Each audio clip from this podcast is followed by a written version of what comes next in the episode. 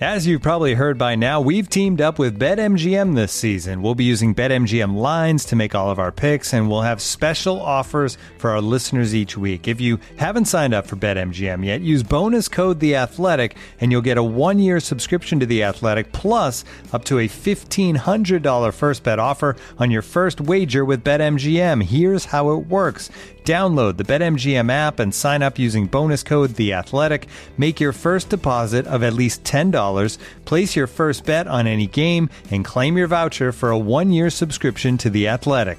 See BetMGM.com for terms. U.S. promotional offers not available in D.C., Mississippi, New York, Nevada, Ontario, or Puerto Rico. Gambling problem? Call 1-800-GAMBLER. Available in the U.S. Call 877-8-HOPE-NY or text HOPE-NY 467-369 in New York. Call 1-800-NEXT-STEP in Arizona. 1-800-327-5050 in Massachusetts. 1-800-BETS-OFF in Iowa. 1-800-270-7117 for confidential help in Michigan. 1-800-981-0023 in Puerto Rico. First bet offer for new customers only in partnership with Kansas Crossing Casino and Hotel. Don't forget, if you haven't signed up for BetMGM yet, use bonus code The Athletic, and you'll get a one-year subscription to The Athletic, plus up to a fifteen hundred dollar first bet offer on your first wager. Hello and welcome to another edition of the Standig Room Only podcast. Yes, I am Ben Standig, and I cover the Washington football team for the Athletic. It was a busy Wednesday here in these parts. Obviously, the Washington football team uh, moved on from kicker Dustin Hopkins. Ron Rivera had some interesting comments about Landon Collins. I'm going to get to all that uh, and get you guys teed up for Sunday's big game against Aaron Rodgers and the Packers. Um, then we've got a fun guest here on the podcast. We talked the Washington football team and we talked the Washington Wizards. He is none other than the Ringers Joe House.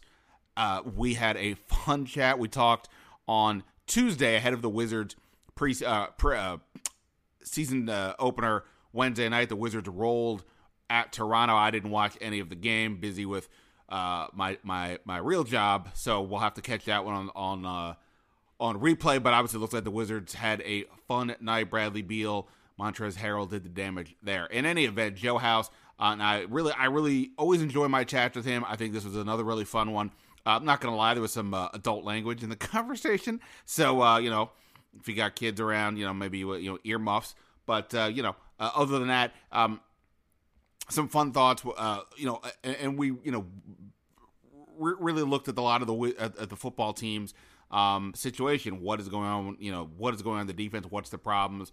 Where, where do you go from here? So a fun chat there. We'll get to all that in, a moment here on the Standig Room Only podcast, which of course you can listen to anywhere on uh, iTunes, Spotify, and of course on the Athletic app.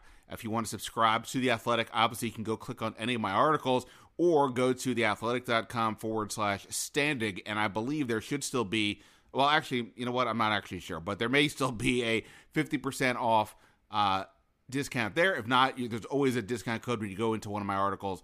There is always something there. And I will say that by the time you guys hear this, good chance I will have a new article up on the Athletic uh, because they are playing Aaron Rodgers this week. You know, Green Bay, the stability of quarterbacks in this league, they've had two more or less since uh, 1993. In that span, Washington has had essentially 31 guys start a game. Uh, and we know that the quarterback uncertainty remains. I did a deep dive looking into this, book to a lot of executives, co- uh, coaches, current, former, uh, as well as Ron Rivera to sort of explore what is the what is Washington what's the challenge that Washington faces to find one of these guys um, because it's still obvious they, they need one that can't do anything about it for this season most likely but they can do something about it going forward and maybe that's you know could that even be Aaron Rodgers wouldn't hold your breath. But I did look into that and a whole bunch more so you can check that out over on the Athletic. And quickly I want to give a big shout out to um I'm to, to some of the listeners here on the podcast I mentioned uh, in a, in a recent episode that I was open to doing a um, sort sort of a, a, fireside chat, as it were, doing a doing a Zoom call with some listeners to uh, you know just have a conversation, be in touch with everybody who's listening, thank everybody for their for their time, for their interest, and answering questions about the team. And we did that today. It was, of course, of all the days I picked, it was an extremely busy day. But I had a, I had a fun chat. I really enjoyed everybody's time, and I look to do another one maybe next month. And uh, you know, if, if, that's something you'd be interested in doing, you can always hit me up bstandig at theathletics.com. Just let me know you're interested, and I and I will uh, I will uh, do that for sure. All right, let's get to a few topics here. Uh, first off, Dustin Hopkins. Look, obviously, it's been an up and down run for Dustin Hopkins. It even extends beyond this year, for being realistic. Uh, you know, on, on the surface, you know he was he's he's tied for 11th in the league in field goal percentage. I think it's 85%. He's an 84% kicker overall. He's a pretty solid guy. But look, I got to be honest. I mean, Dustin Hopkins is a super nice human being. I thoroughly enjoy talking to him, and I will be bummed, um, you know, to to not have that opportunity, at least in the context of the Washington football team. Um, but you know, it, it, you know, I use the term I use the term semi shaky today on Twitter, and look, kind of really right. That that's I think that's fair to say. You know, they didn't look to use him at all outside uh, from from 50 out, even though we're in an era where kickers routinely make kicks that deep. And you know, he's had obviously some some big misses this year. He was fortunate in game two against the Giants that his game attempted a game winner that missed didn't count because New York was offsides. He was given a reprieve, made it, and Washington won Week four against Atlanta, he misses two extra points. Washington trailed by two until Taylor Heinicke's uh, f- final minute heroics. Then this past week, he makes two kicks but misses a 43 yarder. And, you know, Rivera just said, you know, he just thought it was something he needed to do. They bring in Chris Blewitt, um, who is, uh, you know, obviously the name is the name speaks for itself. Um, uh, you know, but you know, he, he basically is a guy just been kind of bounced around. He really hasn't been. I don't think he's kicked in about two years. A nondescript guy who Washington had in here on the practice squad like a week ago, and then they cut him. Um, and I think that's the point for me right here is to when you ask well, why did they make this move, I don't really honestly think it's that much about Dustin Hopkins. I think Ron Rivera was trying to figure out what messages he could send. What could he possibly do? He mentioned on Monday, talking to reporters, that maybe he needs to change his approach in dealing with this team's you know maturity and discipline. Um, look, it's easy to sort of scapegoat the kicker. It kind of feels a little bit like that kind of what happened here, in part because what I just said that Blewitt was here a week ago. They cut him. If he's a guy you think is that interesting, why would you cut him when you have a 16 player practice squad? You know what I mean? Like you don't need to to do that. You could keep him around if you wanted to. They didn't do that. Um, so I think Dustin Hopkins. I'm not saying it was not justifiable, but I I don't know. I don't know what would. I mean, obviously, and I don't see the tryouts, so or you know, the workouts that they put the kickers through. So I have no idea what Blewitt has done or what he will do. But you know, it, it, it says it seems to me that Rivera's trying to figure something out and that was a move he thought he could do that would, that made some sense. Here's another thing that he did. He apparently had a conversation with Landon Collins in which he called he told Landon Collins he views him more of a downhill linebacker. Now that doesn't exactly sound like a four letter word, but we went through this whole situation during the um, um, during the during this past offseason where there was some talk of you know Landon Collins moving to linebacker. That was something that Landon Collins rejected. Uh, Jack Del Rio and Ron uh, said no, like that. That's not going to be the case. But ultimately, we're basically talking about labels. And I made this point on Twitter the other day that if you look at, say, things like TruMedia, the uh, you know one of the sites that tracks player data in terms of you know among other things, where do they line up on the field? Landon Collins, in their estimation, lines up at linebacker more often than not. Now that's in part because Washington plays often a sub package with two linebackers on the field, and Landon Collins would be the guy they use in the box. Ron Rivera the other day said he thinks Landon Collins is much more effective in the box, and that was the sort of the first sign of Rivera kind of suggesting, "Hey, Landon, you know, we're gonna have to, um, you know." Be realistic here with what you can and can't do. And I made this point the other day. I, I wrote about it. I don't remember how much I discussed here on the pod, but you know, against Kansas City, Washington went with a different look. They went two two safeties deep, Cam Curl and Bobby McCain, um, with a lot of five and six defensive backs, with Landon Collins playing up. And Cameron Curl's snaps have gone up week over week, right? So he hit 100% this week. Can't really go down. It's not he probably won't play 100 snap 100% of the snaps every week, but I think it's going to probably stay up there pretty high. And you know, Ron Rivera before the year started, when I asked him who's a guy we're not talking about enough, he also cited Bobby McCain, um, who has been pretty consistent with his usage this year. And I think the problem for Landon Collins is let's just say he's the fifth defensive back, right? Not necessarily the nickel. He does play some uh, slot corner according to TruMedia, but or not slot corner, but he's in the slot. Um, you know, whatever. Um, the problem is this, right? So Jamin Davis played a lot more this past week and was was better, right? You want Jamin Davis to keep playing. So if Jamin Davis keeps playing with Cole Holcomb, if that becomes more of a regular thing, Davis playing over 50% of the snaps, well, what are you doing now? If, if you go with Landon Collins, then you effectively have three linebackers on the field, but one of them is going to have to, you know, if the other team is going three receivers or something, you're going to have to go with Landon Collins covering somebody. And the other team is pretty good about designing plays that puts Landon Collins in, in tough spots, especially down the field. So if that's the case, what does Washington do? You're not going to put Landon Collins deep. It doesn't make sense to take Curl or McCain off the field. So, uh, or you know, so I kind of think that you know we could maybe see less Landon Collins, more Benjamin St-Juste as another cornerback. Uh, you know, maybe there's a scenario where a different safety comes on the field a bit more. But you know, D- D- uh, Deshazor Everett's also like Landon Collins, more of a of, of a of a hitter than a coverer. So I, I, I kind of wonder: is this less Landon Collins going forward? Is this the first sign of Ron Rivera finally doing something that has seemed to be obvious for a bit? But I get it; it's tough to bench a guy with Collins' stature. Um, again, I'm not saying he's going to be benched like not play, but I'll I'll be curious. He was in the 80 something percentile this week of snaps. I would be very curious to see if that number is a lot lower this week, and the fact that he made this downhill linebacker comment suggests maybe that's the case. Again, Collins can do some good things, but in coverage has been a struggle for him, and Washington needs to address that. Now you're going up against Aaron Rodgers this week, Tom Brady in a couple weeks. Teams will be aware of that and attack for sure. L- last thing, there was some rumors today on on Twitter. I don't even know where they originated from, to be honest. But I was busy minding my own business, and um, I start getting hit up about rumors about Tua Tagovailoa coming here. And I guess the crux of it is there were reports out of Houston that said Houston is going to move Deshaun Watson. Things are getting close or hot and heavy or something. Go, move him probably to Miami, but that would mean Tua going somewhere else. And everybody's anytime there's a QB on the move now, it's either Washington or Denver. Uh, it, it, seemed like people were putting it more to Washington. Uh, I was then told there's nothing going on here. Washington is not engaged in talks with either Houston or um, Miami. So there's nothing to that. Um, so carry on with your life. If you didn't know anything about it, great. Well, uh, now you know enough to know that you don't need to care about it. Um, I, for what it's worth, I think a lot of these quarterback talks is, is coming out of Houston. I think Houston is really struggling, from what I've been told, to find any talk on uh, anybody talking to them about Deshaun Watson for all the obvious reasons. As talented as he is as a player, the cloud over him is massive. How can any team trade for him? Even if you trade a minimal pick for him, you you know you then have to potentially answer some PR questions on your end.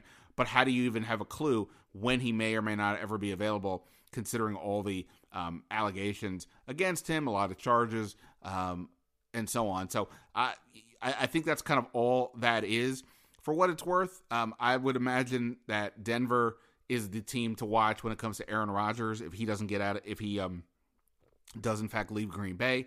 So I, I, it doesn't make sense that Denver would you know not that trading for a, a, somebody like Tua would jeopardize getting Aaron Rodgers. I'm just saying they may be waiting at this point to see how that uh, unfolds and go from there. So anyway, just a few things to keep an eye on. As for the as for Washington at, at practice today, uh, Curtis Samuel on the side again. There were a bunch of guys over on the side today, including Terry McLaurin. We'll, I assume McLaurin will play this week. Regard and you know Antonio Gibson's another one we're going to have to watch. The Samuel thing is interesting. Um, I still wonder if he ends up on going on IR this week. I don't know that to be a fact. I just keep wondering this. And one one I one thing to keep an eye on as well. Again, this is just might be me overthinking, but I like to do that. Uh, they they announced their practice squad protections. You can protect up to four a week. Uh, yeah, and yeah, on Tuesday they, they, one of the protected players was Antonio Gandy Golden. Now, obviously, that could make some sense, right? Uh, he was drafted by this team in the fourth round a year ago, and uh, you know he's been called up now twice or elevated twice to the game day roster. But here's the thing: under the CBA rules, players can only be elevated for free twice. So if they wanted to elevate him again, it's going to mean either they have to assign him to a, to, to the roster or he has to clear waivers. Maybe they just want to protect him because they don't want somebody else to deal with to, to try to get him, and they'll just worry about him at the in next year. Another c- consideration is they're they're prepared to put him on the 53, sensing that Curtis Samuel could be down. That's that that that part's a speculation on my end, but it's curious why they did that. Cam Sims is also a guy who's been down, so they, it's not like they don't need receiver depth, but you know, it's sort of curious that they did that. Um, but who knows? Maybe they had a sense that some other team was ready to poach him, and they were not ready to even consider giving him up, so they did what they did.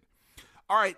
Either way, here's what I'm going to do. I'm going to bring in my friend Joe House. Uh, again, really enjoyed the conversation. Uh, I believe it's at House from DC on Twitter. I'm at Ben Standig for what it's worth, so you can follow both of us uh, there. Again, a really fun conversation. We start off going going to Washington football. I promise anybody who's a football person is going to like that. If you're uh, if you're a Wizards guy, I would say it's probably about halfway through that conversation. And uh, if you're not into the Wizards, we'll part ways there. But hopefully you are, and um, that's it. All right, that's it for here. Let me get to it. Here's my conversation with the Ringers Joe House on the Standig Room Only podcast. All right, as promised, coming back for a triumphant return to the podcast. You you know him and you love him from the Ringer. He is Mr. Joe House. Sir, I appreciate it. you are decked out and you got Wizards gear. Wait, is that an actual Daniel Gafford jersey? I just noticed it's, it's, it's it, what's fantastic is it's Gafford's number, but if I I don't want to get up and turn it around because uh, it was very hard to get it taped up here in the in the home attic studio. It has my name on the back, which is like think about the moment that we're in. Gafford gets gets extended. He earned it. He deserves it. We're starting off. It's a 21 because it's the, the 2021 season, but high hopes for the 2021 season. Ben Standig. a wonderful way to kick off this podcast.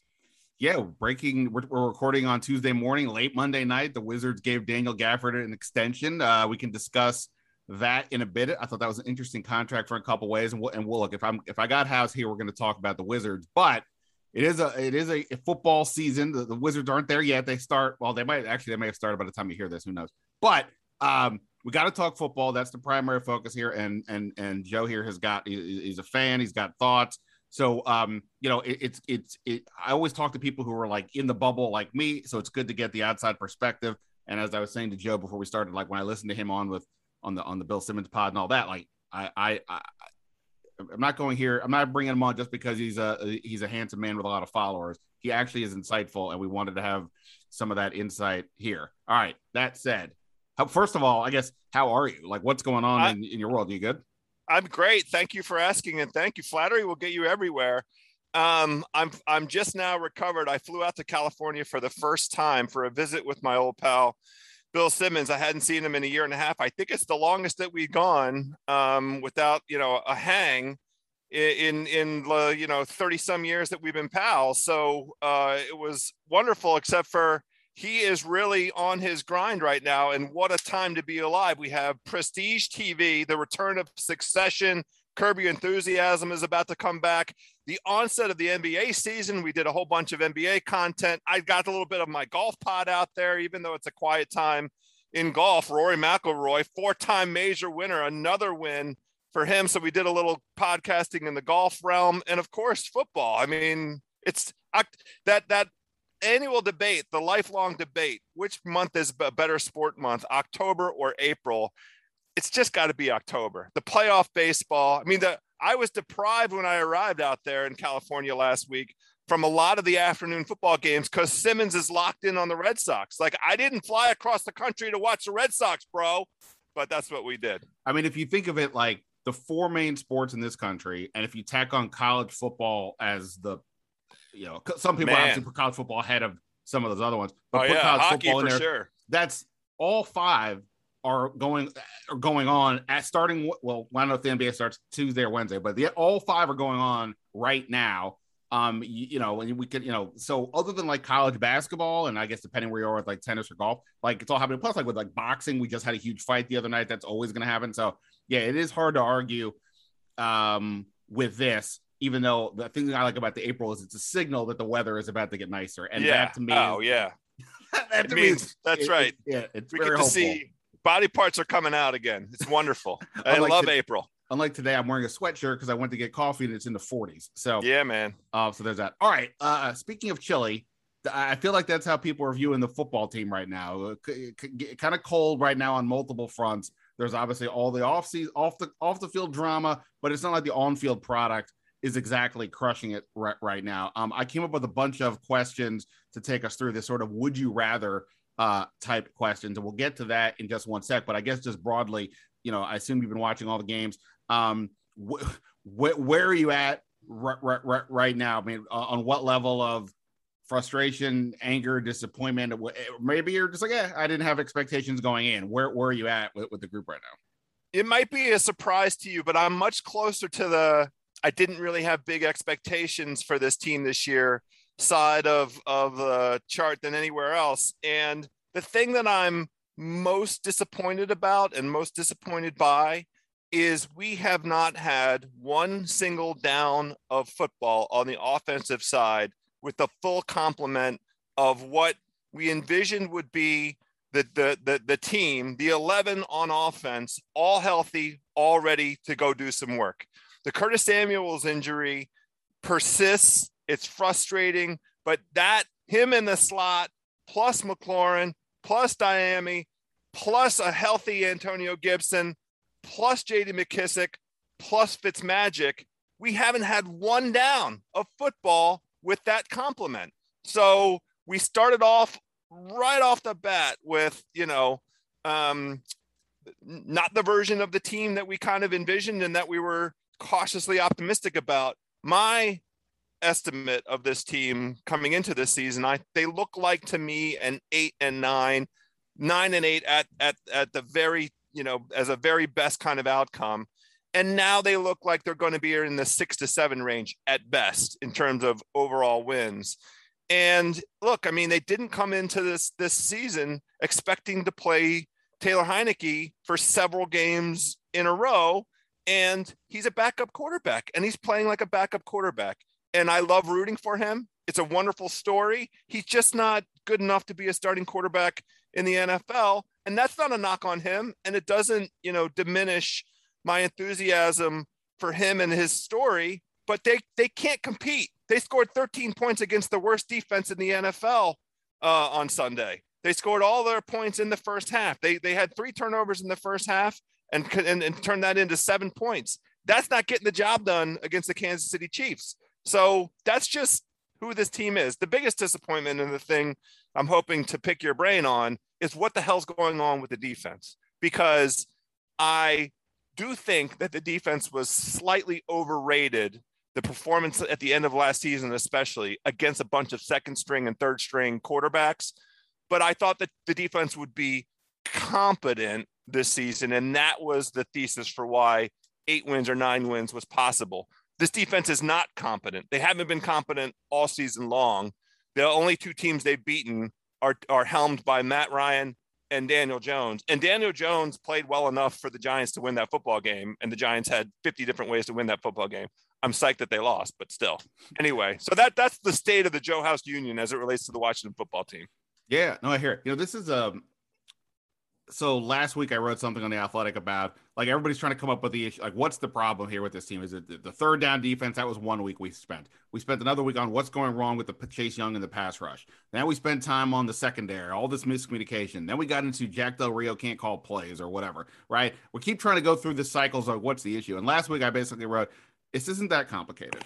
All the moves they made in the offseason haven't worked. You mentioned the, for injuries, Fitzpatrick and Samuel just haven't been there. We can debate you know, how do, I don't know what do you do about the Fitzpatrick one in particular and Samuel. Like, what do you, what do you do there? William Jackson hasn't worked at all so far in the secondary. They haven't gotten a ton out of the draft class. That's not to say that Jamin Davis or anybody's a bust. It's just to say through six games there hasn't been a huge impact. But you look to last year and everything worked. Logan Thomas, J.D. McKissic, drafting Antonio Gibson, um, uh, you know, uh, Ronald Darby.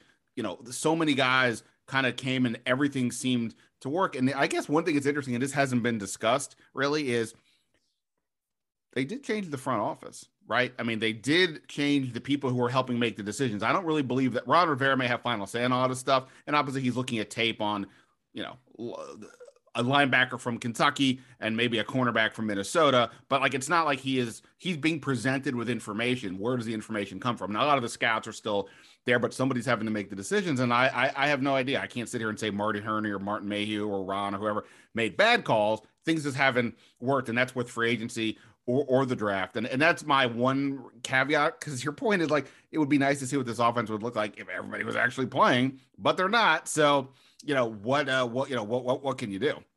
And you know on, on that point as it relates to the front office, the thing if I'm trying to be generous, I'm trying to be glass half full about this. I think about the organization with its systemic gross incompetence that starts at the top and has been insidious and invidious in terms of uh, 25 years of the worst decision making, the worst instincts, all of the, the the kinds of classic mistakes that bad businesses commit and bad businesses end up in bankruptcy. But because this is the NFL, all all the rising tide floats, you know, all all, all ships. And holy cow, the Washington football team has never been worth more than this moment. It's very frustrating as a, as a fan, but specifically the thing I think about if I'm being generous about it is like these things are are are speak let me keep up that that ship analogy. You uh, boats don't move. You can't move on a dime, right? If right. you're headed towards an iceberg, it takes a long time to change position and get it moving. And so while the hiring at the the top and and um, Jason Wright, like you know, there's a bunch of competence uh, in in the front office now. I'm I'm guardedly optimistic, but it's just going to take a, a time, and I feel like it's going to take a long time to change course, change direction, root out the the the gross incompetence, change the overall culture, change the overall approach. And last season, it was funny that Rivera made the comment he made about 10 days ago. You know, I do this Friday podcast with Warren Sharp, um, the Ringer Gambling Show on Fridays, and Sharp, you know, was was inclined to take Rivera to task gently for the observation that it's it's kind of we were done a disservice by winning the NFC East last season because it changed expectations about this team coming into the 2021 season and it put us in the position of having to play all the division winner schedule and we're not ready for that. He essentially said we are not ready to be competing at that level. And they only won 7 games last season and I think he's right and I think he was being honest. Um, but they they so we, we have a, a a faulty measuring stick for you know the the the ceiling of, of this team and you know the Rivera and the front office. I think they deserve a little more leash, especially in view of the continued dysfunction throughout the organization. What's going on with the head trainer and the assistant trainer and especially I think about that in the context of a, of a persistent lingering injury like what Curtis Samuel's going through. Why hasn't Curtis Samuel's hamstring gotten any better in four months? That's not a four month lingering injury kind of thing. Well, who's he getting advice from? Who's who's in that organization helping him get get back on the football field? Is it the trainer and the assistant trainer that have been indicted that are under federal indictment right now? I, I don't know the answer, how long have those guys known that this trouble was lurking? How much has that affected their ability to give good guidance to the to the team? We still at this moment have no idea when Ryan Fitzpatrick is going to be back on the football field. My guess right now is not the rest of the season. I don't expect to see Ryan Fitzpatrick play another down for the Washington football team in the 2021-2022 season. Yeah. Anyway, but, but, but there, your, there's lots of other stuff we could talk about. Yeah, no, no. But to your point of the trainers, I mean, like if if if you said that uh you know Jack Del Rio and the and the number you know and some some whoever the number two on the defense they're out and you have to move everybody else up. Like at some point the logic would be well these people presumably are not as qualified for these jobs therefore there has to be some um some leveling down of, of, of the of the position that seems only natural. Um, definitely in Washington, right? Like yeah. you, Dan Snyder doesn't have it's not Plan B. Dan Snyder. Nobody's ever given Dan Snyder credit for his Plan B uh, uh, wherewithal. Right. By the way, t- it, since you mentioned it, and this has been like a pet peeve of mine, the, the, the, the quote from last week with Rivera that you said Warren Sharp took notice of, a lot of people did, about uh, sort of like the woe is us. We maybe wish we hadn't won the division. It was the the quote that was passed around on Twitter was taken out of context a bit, and it wasn't what he really said. He put it in just overall like some might think this, but we know we have to keep going. But anyway, but this is what I noted. Uh, I've noted I've noted this since December when he said this. They beat the Eagles in Week 17 to win the division right? Who gives a crap? Seven and nine, they're not good enough. You win the division. That is an emotional right. moment. You're super happy. The first question he got in the post game press conference on Zoom, something like, What does this mean to him? And I'm going to say it's the fourth sentence in the first answer. Quote, it's kind of a double-edged sword though because obviously we play Saturday night against Tampa Bay. We got it we got the first place schedule next year, which is not going to be easy. His first thought basically after winning the division was, oh crap, this is where we're at. And I think that, that that's my point. It's like he's not like people are. He's not saying this now. He's I think to your point, he's being realistic. And I do think sometimes when people people are so uh, unfair with how they view their own world, the things that they would say in their own life that if people heard them would in, interpret like, oh, is really that what you're saying? He didn't. He's just being honest with whatever it is. And I know people want to hear, well, we're going to win every game, you know, 80 to zero, but like, it's not there. Plus, they were trying, you know, it's like people say, why didn't they try to get a quarterback? They did. They tried to get Matthew Stafford. They they made they aggressively tried. It didn't happen. So and, they and and and I'm only interrupting. They did. It was Dwayne Haskins. They did go get a quarterback. The bum ass owner to, deliberately sabotage their ability to, to get a genuine a genuine replacement for Alex Smith. It wasn't the organization's fault that Alex Smith had the catastrophic injury that he had, and they had the instinct to fix it. It's just, am I allowed to curse on this podcast? Rock on. The motherfucking owner who, who, his gross incompetence, his unparalleled incompetence going into the draft room and insisting that they take Dwayne Haskins, who does not belong in the NFL at any level, uh, as as the potential replacement, and it takes so long to recover from that mistake. That's the problem. That's the issue. They do have a they they their instinct wasn't wrong. They do need a replacement for, for Alex Smith. Um, they didn't have the opportunity in the most recent uh, uh, draft to do anything ab- about quarterback really because by the time they you know they selected at 17 the meet the, the the, the real guys were, were basically i guess you know D- davis mills was still on the board but you know uh, they'd already made the decision to try and and you know replicate the competence the basic competence of last season. In any event i interrupted you. No no all all all all good. Um all right, so I I I I spent careful amount of time coming up with these would you rather's. By careful amount of time, I mean like five minutes. Um, yes. So so so let's get to a couple of these things here before we uh, eventually get to your beloved Wizards. Um, so we, we mentioned Taylor Heinicke. Um, I guess I'll, I'll I'll phrase it like this: look, obviously, at the end of the day, football is supposed to be entertaining and fun, and nobody wants to go through a miserable season. And I wouldn't say it's miserable, at least from a football perspective, but it's veering in there. It's not been great. And then combined with all the off the field stuff, it's really not. Uh, it's not fun these days. But okay, Taylor Heinicke is a lot of fun. So would you rather see the daring Taylor Heinicke, the one who who, who gives people hope and inspiration, who makes people think, oh, I don't know, he's kind of scrappy. Maybe there's something here. And clearly, Scott Turner's a fan. Would you like to see enough of that guy to the point that he's interesting enough that maybe somebody says, eh, maybe he's something we can continue to work with because they keep Ron Rivera keeps saying he's just inexperienced. He only has so many starts. Let's give him some time. Or would you rather just it implode, even if it means the season goes wrong, to to put a to put a cap on? Okay, that's not a thing. We actually have to get a quarterback no matter what. What what what angle would you rather see?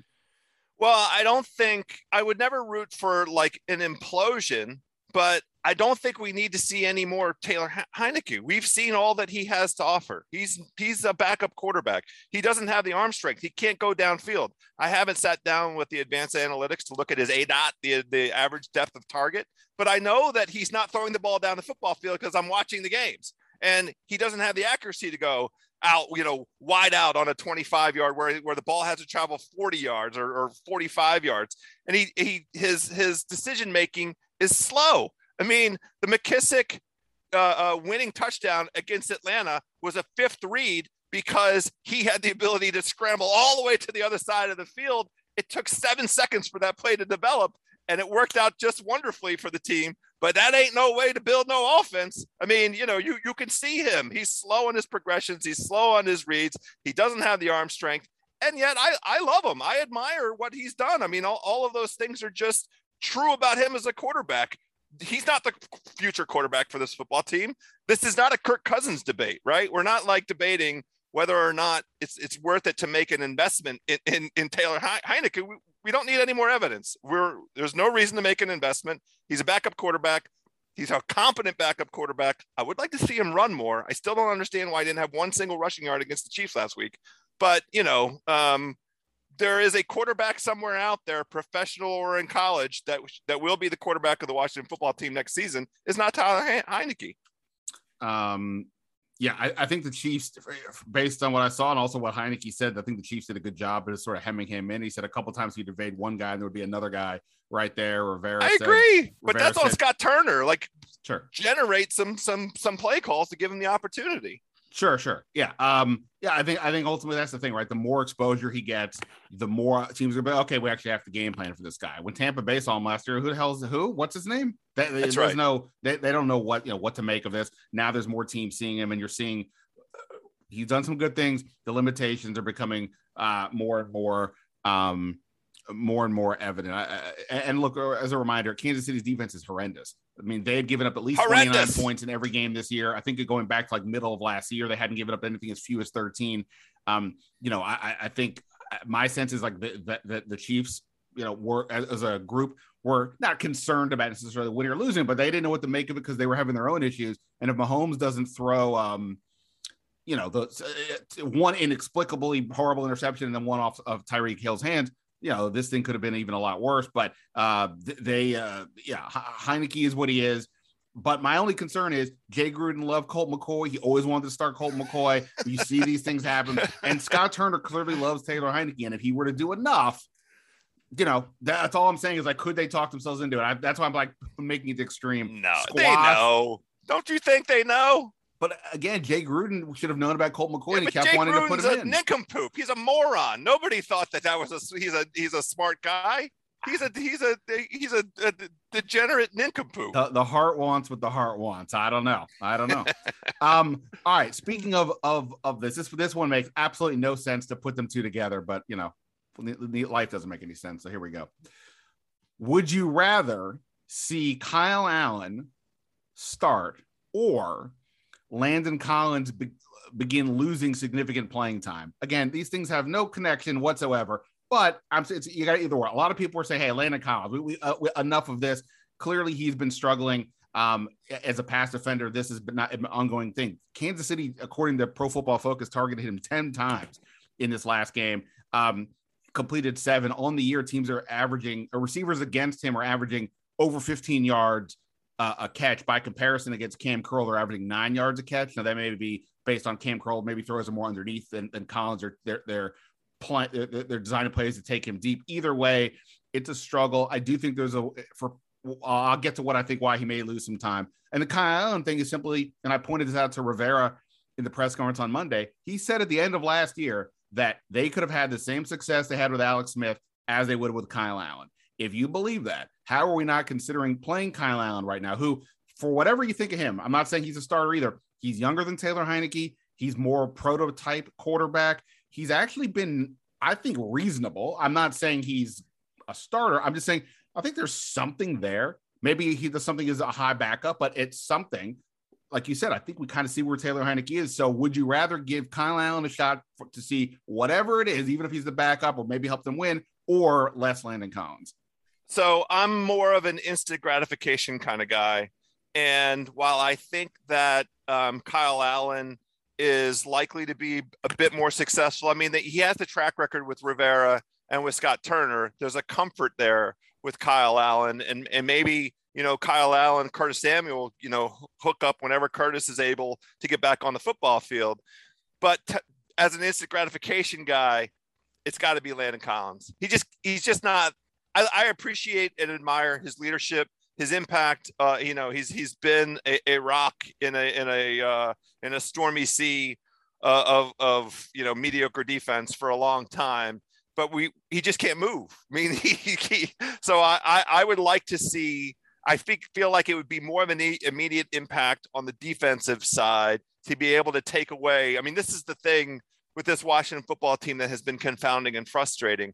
They're so bad against the inter- intermediate pass. They've been so bad at it this whole season. What Buffalo did to them, the how Buffalo exposed them at that at that level was was was just disheartening because I thought we were better. I thought, you know, there, there was that middle of the field was something that we could lock down. The push up front, the middle of the field, and then the secondary. We knew that the secondary was an iffy proposition, but you know, it the, the, it's really been exposed, and the middle of field's wide open. And I think Landon Collins is a is a big, you know, is a culprit. Yeah, I, I mean, it, it's it, look, Kamren Curl's snaps have increased every single week. I, I, don't know why they were as low as they were in the beginning of the year. I think part of the problem is this is just my assumption. You know, it's easy for Ron Rivera to sort of shank Dwayne Haskins the way he did last year. Dwayne Haskins gave him all the reasons to. It wasn't just he was struggling on the field. I think we all, you know, everybody kind of learned what was happening off the field with some of the, the immaturity stuff and things like that.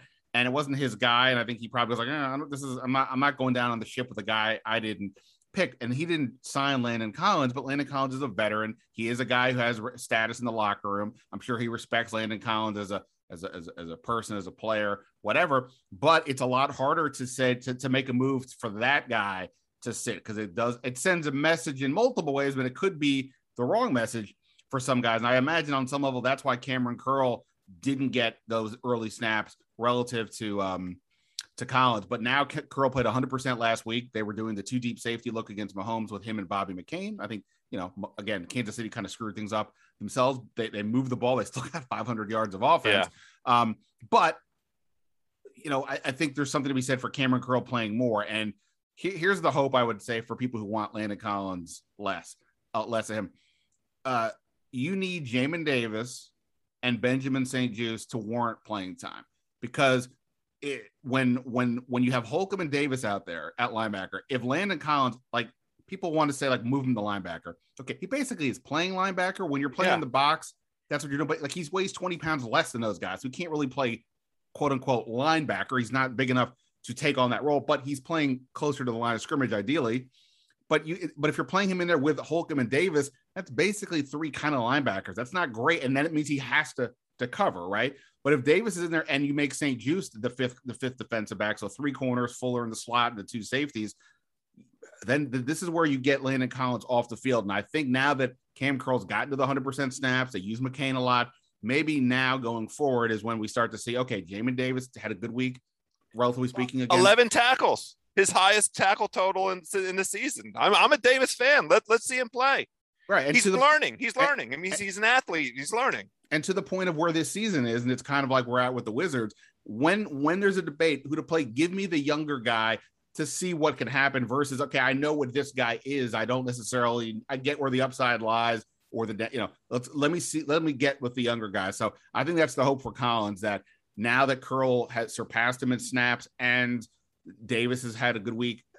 Maybe you know if Green, especially I mean Green Bay does a lot of different formations. It's not always three wide, but you know, in, in any scenario where you're going to have three and four receivers out there, it just if you have Collins on the field, he's going to have to be in coverage, and that just hasn't. Um, it's just a mismatch. It's a mismatch every time. Yeah, yeah, yeah. For uh, for for for sure. Um, all right, so they're playing Green Bay this week. I don't know if you if you heard that. Um, I was gonna I was gonna do. Would you rather Aaron Rodgers be Washington's quarterback next year, or would you rather him own the team like he owns the Bears? But um, I, I guess. oh, I would definitely rather him own the team. I know that for sure, 100, percent 10,000 percent. You kidding me? So yeah, absolutely. So I think before the season started, like there was some like, eh, could Aaron Rodgers? Is there a world where Washington could get Aaron Rodgers? Right, he and Rivera have the Cal connection. He wants out of Green Bay. Washington looked like it was going to have a really good defense. Maybe Rodgers says, I want to join that. I don't think that's a realistic scenario at this moment in time. Because it's very polite of you to put it that way. Yes, yeah. There exactly. is no fucking way he's coming here. No. Not in, well, not in a million billion years. No, no. Uh, especially with all the off-field drama. Why would he? Even if he hates Green Bay, why would you leave it that scenario to come to, to this? That said, let's just play this game out for a little bit. If Aaron Rodgers does leave Green Bay, he's got to go somewhere, and people will keep talking about this, probably myself included on some level. Would you rather have Aaron Rodgers for one or maybe two years next year, or this team go down, get a top 10 pick, and draft the rookie. And the reason I bring this up, it can maybe sort of change Aaron Rodgers to establish veteran quarterback. But if they get to a point where it's like a top 10 pick situation, that means they had another losing year. That's two losing years in a row under Rivera. If you go with the rookie, almost ins- it almost ensures a third losing season is coming. maybe maybe they show the Justin Herbert kind of promise, but even he went seven and nine last year and three losing seasons. You know, I'm not trying to look too far ahead to give Ron Rivera any pink slips. I'm just saying three losing seasons in a row starts to get uh, we start having different conversations, especially with this ownership. On the other hand, uh, you go with the veteran route. Well, how do you get it? How are you getting the veteran route? And if it's an older guy like Rodgers, maybe you're only it's a short window. It's not easy to get the young, um, the, the young up and coming quarterback, you know, and so on. So, what would you rather have? The get the established vet if it's you know Rodgers on the high end or somebody else, or this thing bottoms out and you get the top ten pick, knowing that next year might be another losing season. Oh, it's a it's it's Rodgers. I mean, that's not even close uh, a, a, hard call. I mean, it's it, it's he's the one of the top ten because you know you can measure whether or not this season this season doesn't match up thus far for him his standard with the last year, which was an MVP season for him. But he is a top ten player at the most important position in in the sport, and you know what that means in terms of the knock-on effect for every other position on offense and on defense because of extended uh, drives just like every little incremental benefit that comes from having a competent better than competent a, a, a world-class quarterback it is transformative to the whole team and so if you have an opportunity to get a guy of that class for even one season you do it because it's the NFL. Parity rules. Every single season that you show up uh, on on on September the the first two weeks of September and haven't played a game, you can win the Super Bowl in the NFL unless you're the you're the the the uh, Houston Texans. So or the Jacksonville Jaguars. What if it's like say Teddy Bridgewater, who I think is a free? No, no, no, no. That's that's rude. Let's not let's not put Aaron Rodgers and no, Teddy no. I'm saying what if it's conversation. like, but to say Teddy Bridgewater gives you a better chance to win games next year than a rookie would, but the rookie is obviously the longer term play, and if you're coming off two years in a row in which you've underachieved, let's just say broadly, not obviously they won the division last year, but underachieved record wise. Like I, I just so think that, I, I, don't really have the answer. The, the, the obvious question is get the quarterback. Don't worry about the, the short term stuff. Get the quarterback and you go for the uh, focus on the next 10 years. But I'm just saying if you're Ron Rivera, at, the, at some point you actually have to start winning games. Look, they could have a winning season this year, but in this hypothetical, uh, you know, then that that that that's why I think this is an interesting debate. We're going to probably get into more if they don't turn this thing around. Is what where does he go? Because because I think that's going to be part of the, the question. Well, this is to the point we were discussing earlier. He he never had a chance. He should he should have his rookie quarterback. It should have been Dwayne Haskins. So he, he he's fucked since I'm allowed to curse on this thing. The the the the the move at quarterback is to have another you know seasoned veteran resign Fitzmagic uh, for for next season and draft your rookie. Go get your rookie and groom that rookie and let him learn the system. I mean, we, you know, we've seen across the NFL with all of the rookies playing this season how hard that transition is. It's five or six games. We're five or six games in, and none of the rookies have really, you know, demonstrated a Justin Herbert level of, of impact on their team. I mean, the, the, the Patriots have only won two games, and Mac Jones is pretty effing good, and he really does fit their system. But the NFL is hard, and so you you if you're going to play the rookie, then you're going to sacrifice your season. And the challenge for Washington is, and you you've hit the nail on the head with Rivera. He's not he he didn't arrive here to start sacrificing seasons. So you know they they have a defense that can be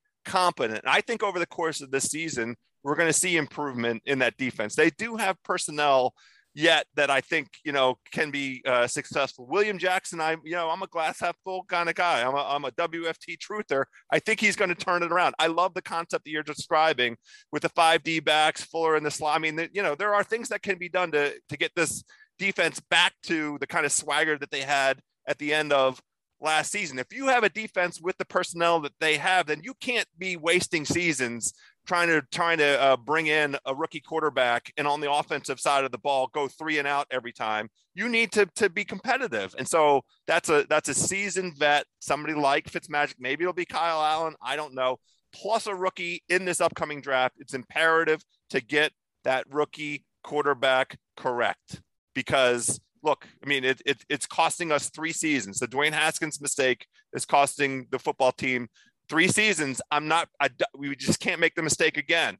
Um, it, it, it just costs too much. Yeah, and I know like earlier in the year when, they, especially when they played Justin Herbert in Week One, and people are going, "Oh, how come they didn't draft him?" And I, I, I don't even remotely engage in that. That's that was not a discussion. You had the, no. the, the young quarterback and Chase Young sitting there, but because the owner insisted on Dwayne Haskins, it took even debating Justin Herbert or probably more realistically Tua, I would guess, but I, you know, I don't know what they thought exactly and that's just you know it's going to add that to the list of, of the ramifications when you have an owner who sticks his nose in football uh, business. Um all right la- last football one. We, we, talked about the defense. Obviously when we talk about the defensive line we typically talk about chase young but there's other there's other guys there. And one of the points i've made repeatedly is it's not realistic that all four of these starters are going to get extensions. And if we want to tack on matt ioannidis who's played pretty well you know it's not realistic that all five are going to get extensions.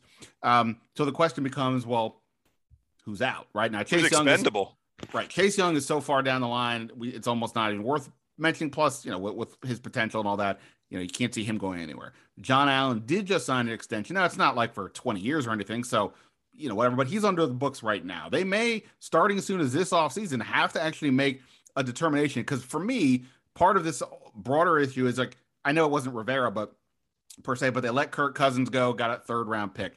They basically Rivera did this, but he was forced. They basically they let Trent Williams go and more or less just got a third round pick. When you have assets, you actually have to turn them into something. The Wizards had the same problem that, that they have pieces and then to let them go for peanuts. You actually have to do something. So you have to be proactive. The, the, the proactive question here is basically this: Daron Payne would be up for an extension next year. Montez Sweat is down the line. I make you choose. Would you rather extend Daron Payne? Or extend Montez Sweat knowing that you're trading the other one. So w- would you rather Payne or or Sweat knowing you're trading the other one because you can't realistically extend all all four of those guys? The the I wish I the, the problem is we don't have a crystal ball for um for health. And Payne needs to be on the football field. He has the higher upside in in my, you know, uninformed fan opinion but um, Sweat is on the football field, and Daron Payne so far, you know, it's not his fault with with the injuries. So Payne, Payne feels Payne's like been Payne's been playing this season, but I'm saying, you know, t- since we drafted him, right? Yeah, he's, been, he's been pretty good. Who, who, who's who's the uh is oh Allen Allen's the one with the injury. He had uh, some early early on. Yeah, Payne Payne's already guy. I would think with Payne, it's like he just like he's been good. He, he plays his role of that sort of you know he's basically the guard of the defensive line, so he doesn't get nearly the the the the attention. But there's some people who think, at least going into the year, that he was maybe their best defensive lineman. Um, you know, right now, I mean, some people will say it's John Allen right now, and, and that's fine. Um, I, will just uh, I'll, say this: I would have, I really thought Montez Sweat was going to have a breakout year, and maybe it still happens, but we we're we're six games in, and it's been kind of a muted story for him so far. And you know, when Ron Rivera talks about things like maturity and discipline, like if you know, everybody kind of wants to know what does he mean. I, I I interpret it. This is my interpretation that he's largely, if I had to put it on one person, he's talking about Chase Young. That like he needs to see, you know, look, and he's a young player and young person. He needs to see a, a more disciplined version of him when it comes to his craft, right? Well, he and Montez Sweat are pretty tight, and I do partly kind of wonder is it sort of a combination because what happened the other day, right? Third and 10 for the Chiefs. The back to back, one was yep. one was more egregious, the Montez Sweat neutral zone infraction versus the Chase Young offsides. Yes. But it was back to back plays. And when Rivera uh, yesterday talked about sort of what are the things that he could do differently, he said that like he may need to change his own approach to get things to not happen like offsides penalties. And that stuck in his craw, obviously.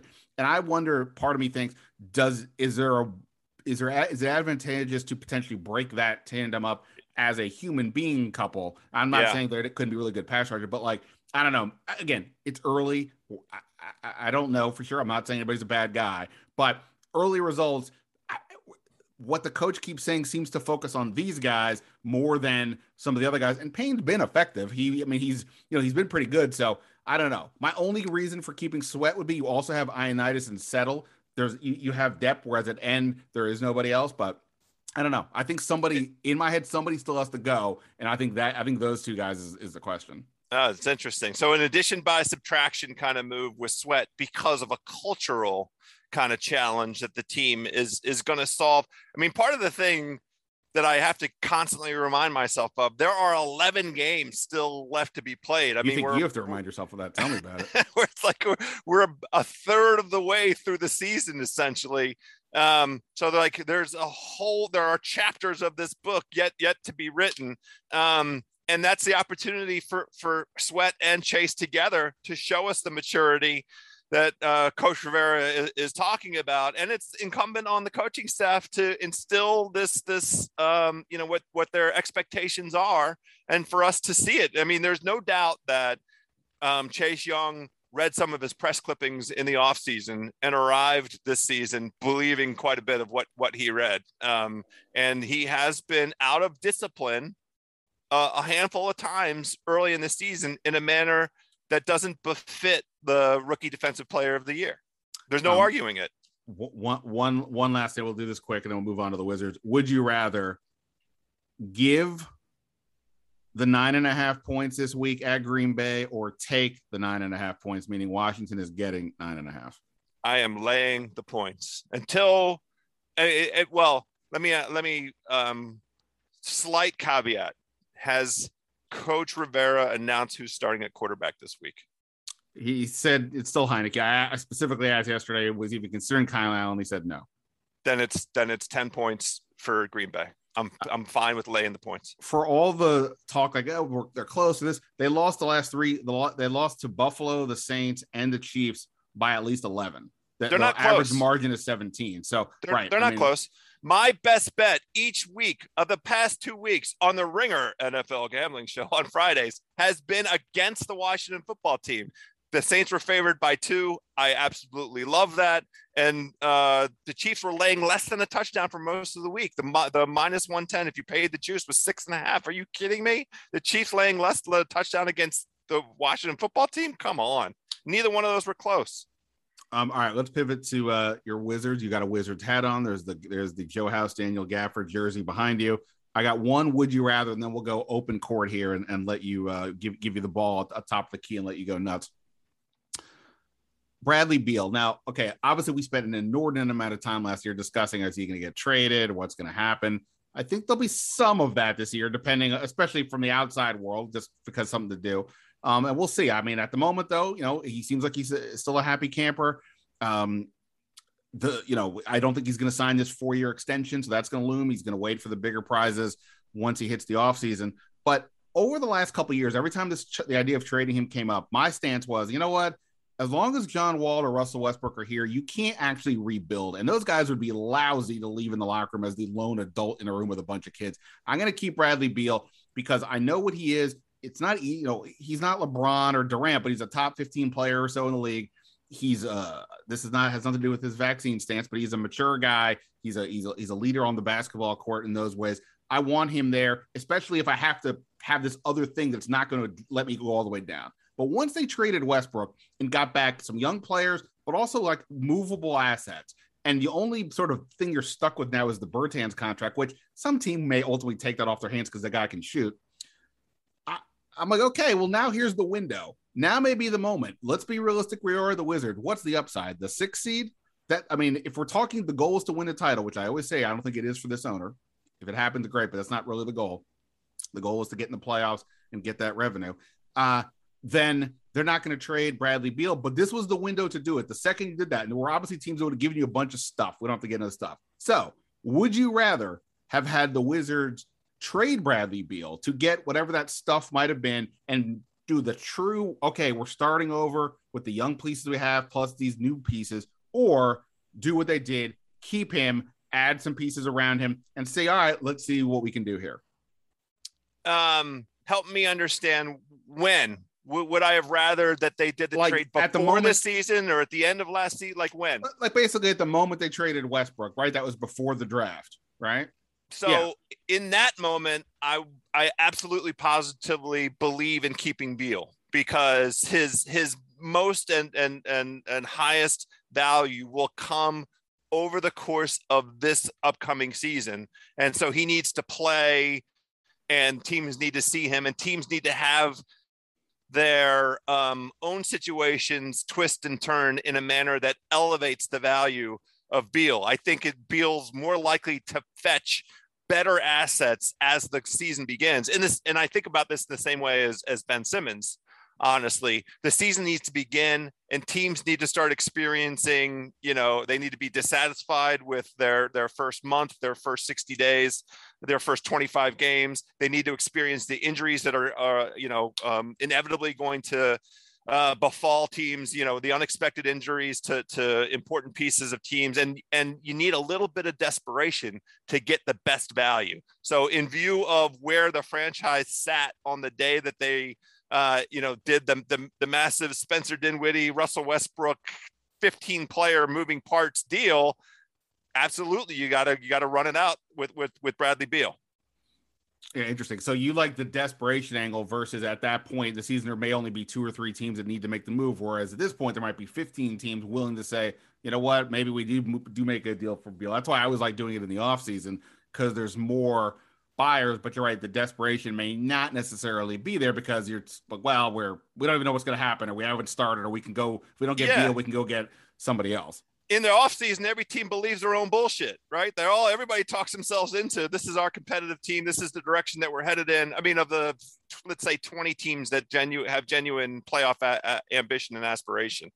Um, everybody's talks themselves into their own narrative but you know reality will intervene once the season starts and and that's when i think you know beal ha- will have more value all right so before we started you uh, told me you have some thoughts on this team. They, they, they did keep bradley beal. It's a really weird wizards team because they actually have depth. They don't have other than beal they don't necessarily have the top end talent, but they've got a lot of guys that can play for a lot of teams, which is really weird to see how this is all going to shake out. But I have no idea. I literally have no idea what you what your view of this team is, and you got thoughts. So uh, let, let, let, it rip. What, what do you got? It's it's the beginning of the season, so I have irrational exuberance, irrational enthusiasm. I think this is legitimately the best Wizards team that Bradley Beal will have played on since the 2016 17 playoff team that won 49 games.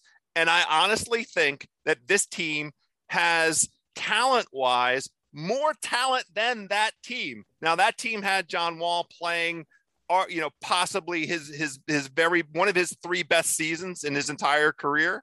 So I don't think that the there's anybody else on the Wizards who's going to have that kind of ceiling, but they have 10 with eight and a half legitimate NBA players you know the, the the funny thing i came on your pod in in you know last winter and when i've gone on with simmons the the resounding failure of the wizards in previous iterations is not enough nba players right? So they had Westbrook, who was hurt for the first two months of the season last year in one of the craziest, you know, with the, with the combination of of COVID and injuries and the, the weird schedule and different teams having different COVID problems.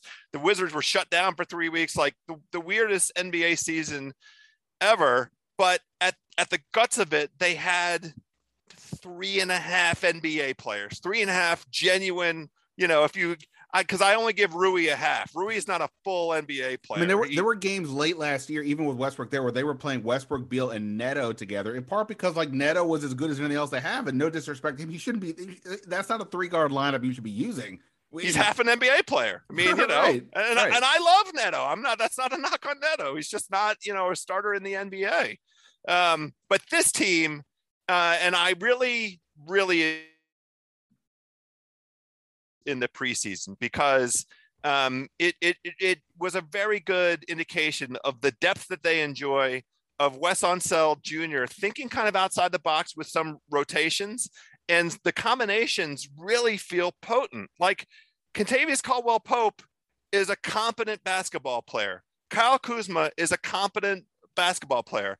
Montrezl Harrell, not you set aside whatever opinion you have about his effectiveness in the playoffs. He's a competent basketball player. He knows where to go on the basketball court, and he still has enough of the athleticism to be uh, impactful. And his hustle is is undeniable. This Daniel a, Gafford. This is a pro Montrezl Harrell podcast. I've liked him ever since high school. I'm all uh, that guy just plays with energy. Right, the playoffs yeah. we'll see, but like in terms of like 82 games, I like that guy on my team. Absolutely, positively, and and you know they the Aaron Holiday knows how to play. Like he, it's going to be interesting for him to get run. This is a team that genuinely, if they buy in, can play defense. We might see defense in Washington for the first time. It's why it's Daniel Gafford was such a revelation last year. We saw a shot blocker for the first time in what felt like, you know, a, a lifetime here in Washington. And they just re-signed Gafford. So that shot blocking prowess as a last resort at the rim. But I think we're going to be able to put pressure out on the perimeter. Like I, Aaron Holiday can play perimeter defense. Uh, you know, Bradley Beal might be motivated to play some defense. Kuzma is not, you know, doesn't just stand there. He's not a potted plant. I just think across the board there is competent NBA talent, and I think I, I didn't, I haven't had a chance to sit down and do this, but I, I, I bet it's the case. I'm a gambling guy that if you added up the entirety of the the the, the playoff experience that this team as assembled right now, this roster, I bet they have more playoff experience than any team that Bradley Beal has played on in his entire NBA career. I'd be willing to put that to the test. Uh, well, I mean, you've got the guys that played with the Lakers. Exactly. So there's, there's that's right. Right. So that's a lot. A, right. So there's at least that. Um, yeah, I mean, you still have a lot of a lot of young guys. I, I think it's going to be interesting, right? Because obviously, it's a new coach. He's got to establish what what he wants to do, right? Is he, you know, what's my system? How do I want things to go? But then you have other variables, like okay, look, Bertans was a mess last year for for he shows up out of shape because of COVID stuff. He can't play a lick of defense. It's really hard to play him in the playoffs. But we know he can shoot the lights out, and you're giving him a lot of money, so you kind of need to play him in theory, at least, at least to get him going or see what see what, what he's got. But then you've got these three young players. Now, Rui Hachimura, once he gets back in the flow, he'll be out there on the court a fair amount. But what do you do with Deni Avdija and Corey Kispert? I think they like Kispert. I, look, as a bar mitzvah boy, I'm all invested in Deni Avdija, but he needs the ball. Last year was a bad fit with Westbrook. He's out there playing off the ball. He needs the ball in his hands. He's that type of like a not a point forward, but he's that kind of thinking player. But how do you get him on the court when you have Hachimura and Kuzma and KCP and Harrell and Bertans. You can't play uh, all, all these guys. And like we mentioned, Neto. Like to me, I would probably keep Neto out of the rotation initially because I know what he is. But if I'm t- if the go- if I'm trying to win these games right off the bat, he's probably in my top ten on some level. To be honest, especially if KCP is really a three, if that's how they're kind of using him then you need the fourth guard. So I think how the rotation plays out is going to be fascinating. I'm not even worried about when Thomas Bryant comes back because I'm kind of in my head kind of writing him off to be honest. Well, but you, know, especially it's funny, Gafford. you know, you you um reported the news uh, last night, chimed in with the Gafford extension. That extension to me makes Thomas Bryant expendable, and I would love to see somebody, um, you know, a deal out there, a combo of Thomas Bryant and Bertans, where where a team's willing to go ahead and, and you know take a swing at, at what Bryant brings to the table offensively, and the you know the the premium that you have to pay to get Thomas Bryant is Bertans. Now I don't know who that team is that's that's out there because Bertans is grossly overpaid for what he's going to bring to the table, but maybe there's a team out there that needs 14 minutes out of Bertans that can tolerate him on a second unit, and he come and Bertans, you know, every third game will make five threes in a row, and that's impactful on in, on a second unit that's not depending on him. So, uh, fingers crossed that, there's a deal like that out there. But to your point, like you know, I, it is a great problem for the Wizards to have. Like, how do you get time for these? Now, I want Deni to have all of Rui's time to start the season because I feel like we were cheated out of Deni development last season. The combination of Scott Brooks rotations, Westbrook's just you know he he just cast such a, a, a giant shadow, uh, and and a, there isn't a lot of room for for a rookie to touch the ball when when Westbrook's on the team. Plus his his ankle injury, I know that Rui had whatever personal issues he had during training camp. He's not ready to come in, I don't think, and, and immediately play. I want Deni to have all those minutes. The reminder is Deni used to play with men. Deni played grown man basketball as a teenager all the way up until last season. He couldn't get off the bench for a whole variety of reasons last season. Let Deni play. Let Deni cook. I want to see him play this year. Um, I'm going to ask you for your Wizards season prediction because you guys do uh, uh, Wizards or NBA over unders. Um, uh, uh, you did that with with uh, Simmons and Russillo, but before that, so the, the Daniel Gafford extension just kicked in or just was announced last night. Three years, I think 40 and a half million. The interesting thing is it doesn't start until the 2023 season, meaning these next two years, he's still on a rookie deal for basically no money. Then it kicks in. So they have him under contract through 25, 26. And what's interesting, look, I don't know, I don't think any of us know for sure what Daniel Gafford's ceiling is, but it is higher than it is now. Um, he obviously showed he can run the court, he can defend the rim. He's got to have to eventually show can he can he make a move or two offensively that's not just a, a lob pass or a putback. But and he's got to stay out of foul trouble. That was an issue last year. I think he kind of admitted he was out of shape. Um, but it's interesting. And what I what what's interesting to me about this is part of the issue I had with the Grunfeld regime, which Tommy Sheppard was part of, but clearly he wasn't running it, is that the, the, the lack of vision that they weren't making a lot of moves that were forward thinking. It was all we have to react to this minute. That's why Trevor Ariza and Jeff Green kept getting they, they kept getting guys like that, uh, you know, like immediate fixes, but that, despite long term ramifications. So, so, this this GM who made this massive trade that you just mentioned before involving Westbrook, where they get all these pieces back to give you this depth, all on good contracts you can move. He makes the trade last year, Troy Brown for Gafford, a first round pick for a guy that was picked in the second round, who now you like enough, I think, justifiably to give a big deal. And now he's doing this really interesting contract where he's basically saying, We think this guy is going to improve. And by the time he does, he may be more expensive. So instead of doing like we didn't do with Otto Porter, where we, we didn't buy in that Otto Porter would improve, he did. We got screwed by having to pay market price we're going to say we'll give you money now because we're banking on you to be good, but we're not going to, you know, and you have to decide you want to you want to roll the dice that you're going to turn into something better. That's up to you. I, I don't know if it's going to work out. I like the vision, and I'm going to give Tommy Sheppard thumbs up for that. Hopefully the move works out, but I like the vision. That makes two of us. And I have to say, I need to be I probably could have been a bit more generous with Tommy Sheppard over the course of last season. I was frustrated that Westbrook was injured, and I was frustrated that it felt like, at least for the fan base, we didn't know that Westbrook was going to arrive injured and be so diminished through the first, you know, really the first half of, of last year's crazy season.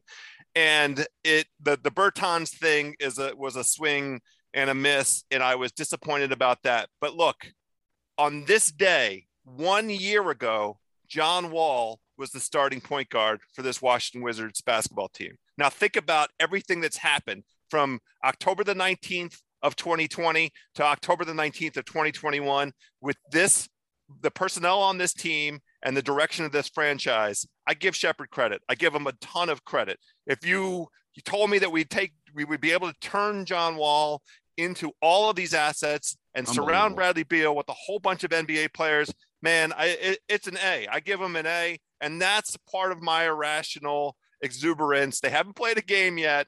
Um, you asked for my uh, forecast for the team.